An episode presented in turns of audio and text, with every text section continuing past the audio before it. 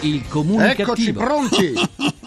Perché l'ignoranza fa più male della cattiveria. Ideato e condotto da Igor Righetti. E questo è un altro inverno di follia. Buona comunicazione Italia Comunicativa dal vostro comunicativo di fiducia Igor Righetti. Bentornati alla nostra terapia radiofonica di gruppo Fuori dal Coro numero 2215, dodicesima edizione. Forse mai, come in questo momento, il linguaggio della politica è stato al centro della scena. La rappresentazione che viene offerta comprende tutti i generi teatrali, ma tutti, eh, dal dramma alla commedia. Il dramma è rappresentato da alcune delle massime cariche dello Stato coinvolte in un fumettone di spionaggio fantapolitico. La commedia invece va in scena al Parlamento, dove volano insulti, dove ci si dimena e come i fiumi in questa stagione si esonda. Vergogna! Vergogna! Eh già, vergogna, ma ormai troppe persone hanno perso il senso della vergogna. La parola non viene più usata per spiegare le proprie ragioni, per far comprendere, ma per intimidire, minacciare e pensare che la politica nasce all'interno del discorso, prevede il confronto tra pareri diversi fino ad arrivare a una scelta che dovrà poi essere rispettata da tutti, così in origine. Ma anche oggi non dovrebbe essere molto dissimile. Il Parlamento è il luogo che sostituisce l'antica piazza, dove tutti possono prendere la parola ed esprimere il proprio pensiero. Il guaio è che spesso è proprio il pensiero a latitare. Non c'è, e se c'è, dorme. E sentite come dorme. È in letargo. E se è presente, ha spesso l'intenzione di imporre le proprie posizioni e non di confrontarle. Sfortunatamente anche il lessico si è impoverito e risulta molto più facile e diretto esprimersi con un insulto che di certo non costituisce un'argomentazione, ma sollecita il branco ad attaccare. Appunto, un modo di fare antipolitica, insomma. Così coloro che dovrebbero attraverso le proprie argomentazioni dare la voce a chi li ha eletti, in realtà, attraverso l'insulto, rendono mute tutte le voci e il dileggio si espande, l'aggressività verbale è ormai presente ovunque, dal Parlamento alla rete. È una nuova forma di comunicazione pubblica, vecchia come il cucco, ma quanto mai letale perché attraverso la rete si diffonde, si espande. L'insulto sostituisce la parola, la rende muta e atrofizza il pensiero. Non dobbiamo meravigliarci allora delle manifestazioni dei forconi, in fin dei conti non sono molto diverse da quelle che vengono messe in atto al Parlamento. Corriamo il rischio che le prossime generazioni torneranno a esprimersi come i cavernicoli, attraverso mugugni e spintoni.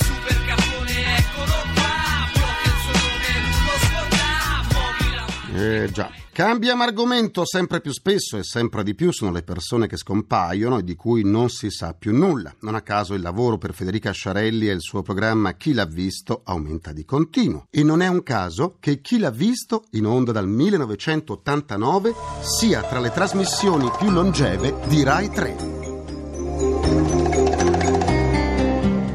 Numero degli scomparsi è diventato nel tempo così alto che dal 2012 è in vigore una legge che detta le disposizioni per la ricerca delle persone sparite nel nulla. A essere coinvolte sono soprattutto le prefetture chiamate a organizzare una task force per coordinare tutte le forze e tutti gli organismi allo scopo di intervenire immediatamente non appena arrivi la denuncia della scomparsa di una persona. A volte la ricerca si conclude in modo positivo, lo scomparso viene rintracciato e restituito alla sua famiglia, perché nella maggior parte dei casi si tratta di persone dove il confine tra coscienza e inconsapevolezza è molto sottile, ma il desiderio comune a tutti sembra essere quello di cancellare il passato, di ricominciare una nuova vita. Nella maggior parte dei casi, però, gli scomparsi non vengono rintracciati. Molti poi non spariscono in modo volontario, ma vengono uccisi e anche in questi casi i loro corpi spesso non vengono ritrovati. Attualmente nelle prefetture sono aperte 27.000 pratiche di scomparsi. Eh già, il numero aumenta ogni anno di circa mille persone. E dico mille persone.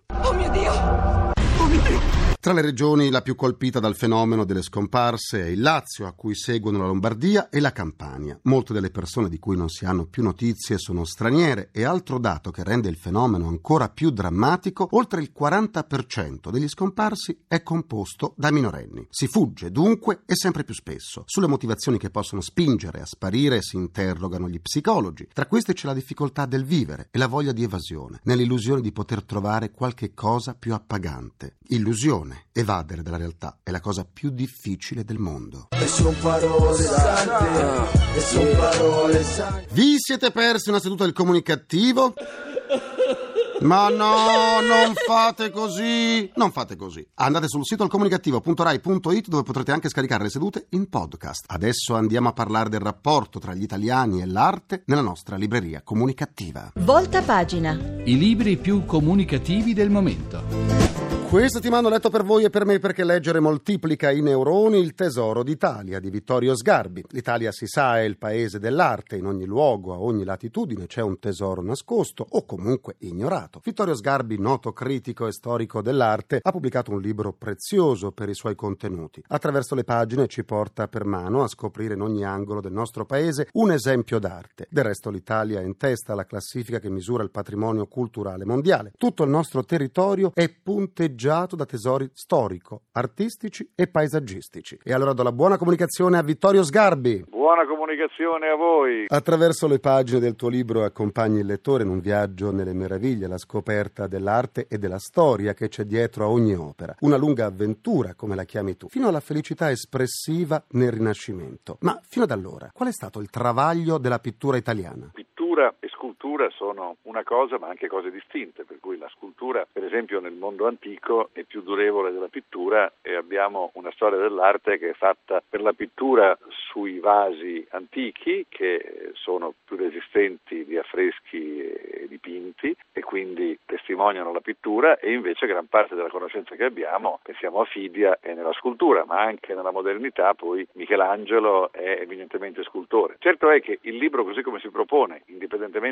da che punto scegliere per partire, io ho scelto gli inizi del primo millennio che hanno come riferimenti appunto scultori prima che pittori, in particolare Viligelmo a Modena e Antelame a Parma. Però tutto questo che io indico come valori consolidati e stabili e assolutamente imprescindibili è diventato il riferimento come fosse un libro di testo, come io ho concepito questo volume che è il primo di tre, per la Corte dei Conti che ha reagito in maniera molto determinata e con un potentissimo spirito di Stato al declassamento delle agenzie di rating che ci avrebbero messo tra i paesi che hanno una capacità produttiva e economica più debole di altri in Europa, che potrebbe anche essere rispetto a ciò che si produce da qui in avanti, ma quello che è stato prodotto e nel quale noi continuiamo a vivere ha una così straordinaria forza che noi siamo il primo paese del mondo, il più ricco di tutti, come Sì. d'altra parte si ha la percezione della ricchezza se si va a trovare un signore, non so, in Francia che abbia una collezione con 30 Van Gogh, 20 Picasso, 15 Monet, pensi che è ricco. E noi abbiamo Giotto, Caravaggio, Bernini, Michelangelo che tu li venda o non li venda hanno un valore la cui potenza è ancora più forte dell'atto, cioè potenza e potere. Ora che io abbia in casa o in Italia un dipinto di Caravaggio non vuol dire che vendendolo io prenderò 100, 200 o 300 milioni di euro, vuol dire che li vale comunque, cioè non è che il valore patrimoniale di un bene, quindi dell'Italia, è misurato su ciò che deriva da una vendita eventuale o da un prefitto misurato sulla capacità di sfruttare quel bene. Io posso avere un palazzo meraviglioso senza affittare gli appartamenti, nella potenza di affittarli il valore rimane il medesimo, se l'appartamento vale 5 milioni al mese li vale sia che io li prenda sia che non li prenda. E quindi l'assurdo, giustamente la reazione sdegnata della Corte dei Conti è che noi sottovalutiamo, e lo Stato prima di tutto, il governo prima di tutto, un patrimonio che io identifico come tesoro d'Italia, che è il tesoro materiale che deriva da quei valori spirituali, o quei valori spirituali sono connaturati al patrimonio in senso materiale. E questa fusione di corpo e anima e questa fusione di spirito e potere rappresenta la natura dell'Italia e il suo tesoro che fa presupporre a me attraverso questo titolo quello che ho da tempo in mente, cioè una fusione con una riforma costituzionale del Ministero dell'Economia e di quello dei beni culturali che diventino Ministero del Tesoro dei beni culturali, in maniera tale che non si tratti di elemosina che si dà a un piccolo ministero da parte di quello che ha la gestione diciamo, della cassa, l'economia italiana, ma che se uno ha una cosa meravigliosa deve mantenerla perché il suo valore si mantenga. Se io ho degli appartamenti li lascio abbandonati, il loro valore diminuisce in ragione della cattiva manutenzione. Questo avviene in Italia sistematicamente con una sottoconsiderazione del valore del patrimonio che la Corte dei Conti ribadisce, ma che in qualche modo è lo spirito stesso del libro che si chiama Tesoro per quello, ma che poi in realtà è come un libro di testo per le scuole, per persone che hanno già finito le scuole, che non sanno però in realtà quello che devono sapere e che soprattutto non sanno che cos'è il patrimonio artistico italiano e lo studiano con un percorso regolare che va dal Medioevo, e cioè da Viligelmo in questo caso, quindi uno scultore, fino a Canova e Tultra, se vogliamo andare anche oltre la civiltà neoclassica verso la modernità, che poi per l'Italia vuol dire il futurismo, la pittura metafisica. Quindi dire cosa ha fatto la pittura prima di Giotto è certamente una domanda interessante, ma in questo caso posso dire esiste già prima di quello che nel mondo nuovo, nella modernità, prima del Rinascimento ha fatto Giotto, un uomo che si affaccia e ci guarda dalla storia dell'arte che è nella scultura, in particolare appunto a Modena con Viligelmo e a Parma con Antelami. E lì non vedi più la pittura religiosa secondo lo schema bizantino, che è uno schema che viene dal mondo greco in qualche modo e in cui tutti gli elementi hanno dei valori simbolici. Vedi l'uomo e quando appare l'uomo nell'arte la storia assume un diverso senso e quindi questo è il senso del Rinascimento, ma il Rinascimento d'Italia comincia con la grande scultura medievale ed ecco perché appunto alla tua domanda io ho risposto non è un problema di pittura ma è un problema di arte e l'arte sì. in larga misura dal mondo egizio al mondo greco e anche al mondo della civiltà artistica italiana è più scultura quasi che pittura perché la scultura è più resistente, più durevole ben pensa che d'altra parte i grandi riferimenti della scultura greca sono i bronzi di Riace, l'auriga di Delfi, il fregio del Partenone, il fregio di Olimpia, cioè noi siamo davanti a una scultura che ha resistito al tempo e che ha rappresentato l'evoluzione dell'uomo nell'arte. Tu parli di continue sorprese in questo lungo viaggio dell'arte. Quali, per esempio? Beh, le sorprese possono essere di varia natura, sia le sorprese di quello che è conosciuto, che dovrebbe essere conosciuto come Piero della Francesca, Paolo Uccello, Masaccio, sia di autori che sono completamente anonimi, come il maestro dei mesi di Ferrara, che è un grandissimo scultore di cui nulla sappiamo, eh, se non quello che ha fatto, o il maestro dell'osservanza, che appare nel libro con un bellissimo dipinto che è un Sant'Antonio che cammina in un sentiero fra i monti vicino a un lago, che è forse il primo bel paesaggio moderno italiano intorno al 1440, in cui vedi non più il fondo oro, il santo che si staglia, ma il percorso nella natura quasi con un pensiero romantico. E la grandezza di questa opera e dell'impresa di questo artista è celata dal fatto che non abbiamo nessun elemento biografico né documentario sulla sua attività, altro che le opere che si riferiscono per via stilistica a lui, ce lo fanno chiamare maestro dell'osservanza, ma è pieno di maestri anonimi che hanno fatto parlare a Roberto Longhi, il grande critico d'arte, di genio degli anonimi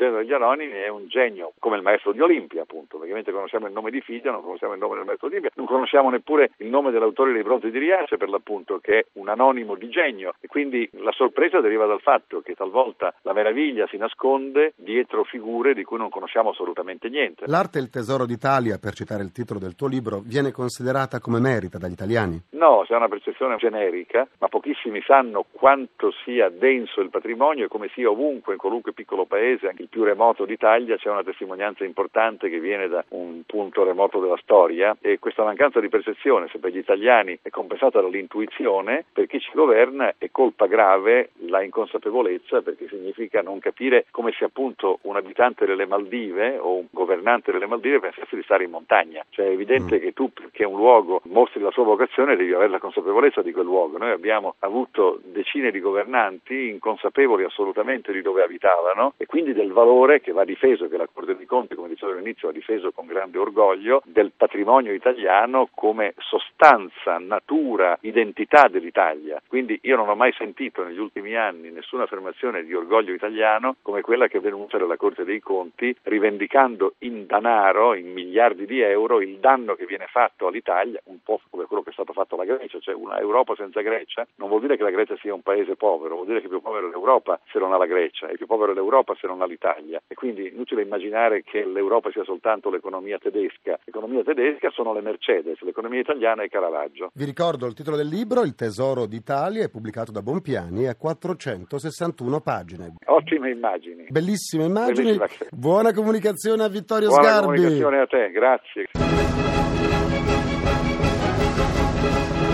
Che chiusura, che chiusura! Concludo anche questa seduta con il mio pensiero comunicativo.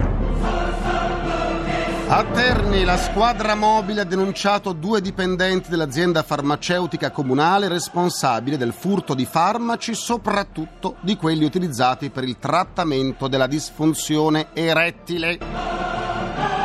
Sarà un caso se il furto di questo tipo di medicinali sia in continuo rialzo? Eh. Sarà un caso. Ringrazio i miei implacabili complici Vittor Lapi, Valtteri Ghetti, Carapagliaio. Un ringraziamento a Francesco Arcuri e a Grigore Scutari. Alla console, alla console, alla, Alla console. console tra gli immancabili. Folletti! Folletti! Folletti c'è Marco Rossi. Vi aspetto domani sempre alle 14.44. Minuti primi, secondi a nessuno. Buona comunicazione e buon proseguimento dal vostro portatore strano di comunicattiveria. Igor Righetti, grazie, vi lascio al GR1. A domani. Il comunicativo. Perché l'ignoranza fa più male della cattiveria. Ideato e condotto da Igor Righetti.